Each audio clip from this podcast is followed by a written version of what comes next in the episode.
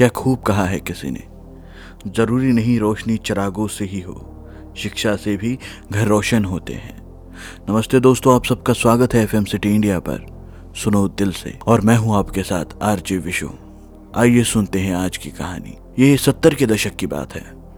उस वक्त कम पढ़ाई में भी अच्छी खासी नौकरी मिल जाती थी। इवन अगर आप दसवीं पास भी हो तो जॉब हो जाती थी। और ये बात उस गाँव की है, जिसका नाम था लाखन गाँव।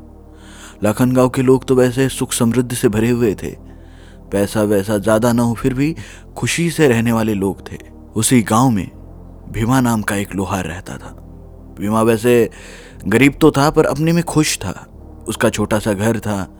वो शहर भी कभी कभार जाता था, क्योंकि उसे लगता था कि जब गाँव में ही सारी चीज़ें मिल जाती है तो शहर जाके क्या फ़ायदा। भीमा की बीवी भी उसका काम में बहुत हाथ बटाती थी। सुबह सुबह उठ के घर के सारे काम खत्म करके अपने पति को काम में मदद करती थी। भीमा गाँव का इकलौता लोहार था, इसलिए सुबह से ही उसके घर पे मानो भीड़ रहती थी। भीमा इस चीज़ से ज़्यादा खुश था कि उसके दो बेटे, एक था रामा और एक था लक्ष्मण।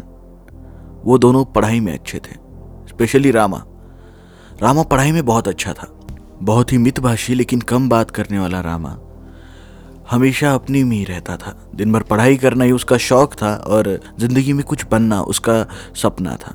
उस वक्त जातिवाद भी चरम सीमा पे था।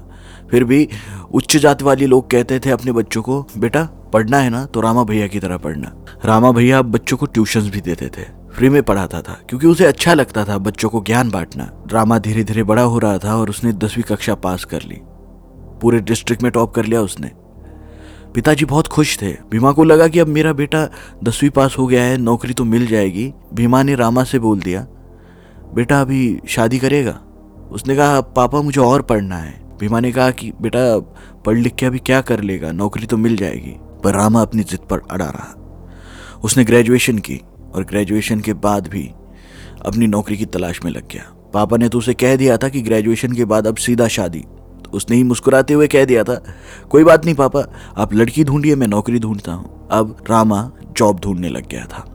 हर दफ्तर जाता, हर जगह जाता, इंटरव्यू दिया था लेकिन बात नहीं बन रही थी। ग्रेजुएशन हुए, अब डेढ़ साल से ऊपर हो गया था, लेकिन अब तक हाथ में कोई नौकरी नहीं थी। जो रामा शांत हुआ करता था, अब थोड़ा सा चिड़चिड़ा होने लग गया था। अपनी माँ से गुस्सा करने लग गया था, चाहे खाने की चीज़ में हो, चाहे किसी भी चीज़ में हो। जो हमेशा क्लीन शेव में रहता था, या मानो होता है ना कि एक प्रोफेशनल लुक वो रखने की कोशिश करने वाला रामा अब थोड़ा सा बदल गया था। कपड़े उसके गंदे हो चुके थे। गाँव के बाहर एक दरगाह थी, उसके बगल में एक कुआ था और उसमें कुछ दो चार मुस्लिम लोग रहते थे उसके अगल बगल में। अब दिन भर वहाँ जाके बैठने लग गया। किसी चीज़ को घंटों तक घूरता रहता, फिर मन ही मन में हंसने लगता, अपने आप से ही बातें करने लगता। लोग अब दरगाह की तरफ़ जाने से डरते थे। जो बाप अपने बच्चों को कहते थे कि रामा भैया की तरह पढ़ना, वो कहते थे, ज़्यादा पढ़ाई लिखाई मत करना, पागल हो जाएगा रामा की तरह। एक टाइम का स्कॉलर रामा, अब पागल रामा बन चुका था। माँ बाप से उसकी दशा देखी नहीं जाती थी। क्या सपना था माँ बाप का? बस, मेरा बेटा वेल सेटल्ड हो जाए, मेरा बेटा ठीक ठाक हो जाए, मेरा बेटे की अच्छी सी जॉब लग जाए, क्या ये सोचना गुनाह था? रामा का पागलपन दिन ब दिन बढ़ता जा रहा था। वो किसी को मारता वारता तो नहीं था, जैसे पत्थर वगैरह उठा के मारना नहीं, पर अपने आप में ही वो बंद सा हो गया था। अगर कोई दूर से दिखे तो उसे कहता था, अपने बच्चों को पढ़ाना ज़रूर। पढ़ाई लिखाई के बिना कुछ नहीं, देखो, पढ़ लिख के मैं अफसर बन गया। माँ पापा ये देख के दुखी होते। ऐसे कई दिन बीत गए ग्रेजुएशन को तीन से चार साल गुजर गए थे। अमावस की रात थी, रामा की माँ दरगाह पे आई। उसने कहा, बेटा, घर चल खाना खाने। रामा ने कहा, नहीं नहीं माँ, मेरा ऑफ़र लेटर आने वाला है ना? तो इसलिए यहाँ पे हूँ। तु, तुम जाओ। माँ की आँखों में आँसू आ गए उसने कहा हाँ बेटा पर खाना तो खा ले। आ, मेरा ज्वाइनिंग लेटर आएगा ना मैं खाना खा लूँगा। ज्वाइनिंग लेटर आएगा अभी। रामा हकलाते हुए बोल रहा था। माँ के आँसू निकल गए। उसने कहा हाँ बेटा कल सुबह जॉब पे भी तो जाना है ना तुझे? चल खाना खा ले। अच्छा मेरे कपड़े प्रेस कर दिए क्या माँ? माँ की आँखों में ये सुनकर आँसू आ गए। उसने कहा हाँ बेटा मैंने कपड़े प्रेस कर दिए हैं। जल्दी से आ जा। उसने कहा हाँ चलो मैं आ रहा हूँ। माँ चली गई और कहा कि जल्दी आना। उसने कहा हाँ बस दो मिनट. थोड़ी देर बाद वहाँ के कुएँ में अचानक कुछ गिरने की आवाज़ आई। वहाँ के जो दो चार मुस्लिम के घर थे, वो तुरंत दौड़े दौड़े आए और देखा कुएँ में क्या गिरा है तो वो रामा की लाश थी। रामा ने आत्महत्या कर ली थी। माँ पापा ये देखकर टूट गए, बिखर गए, रोने लगे, पर इससे ज़्यादा वो क्या ही कर सकते थे? जब रामा की डेड बॉडी उस कुएँ से निकाली गई तो रामा की जेब में एक चिट्ठी थी। मानो सुसाइड नोट था वो। उसमें उसने लिखा था, मैं हताश हो गया हूँ, पापा। आपको याद है, मैंने कहा था, मेरी नौकरी लगने के बाद आपको एक नई धोती ला दूँगा। वो धोती मैं आपको दिला नहीं सकता, पापा। क्योंकि बात यह है ना कि मेरे से जो पीछे रहते थे बच्चे, जो फेल होते थे, उनके पास पैसे हैं।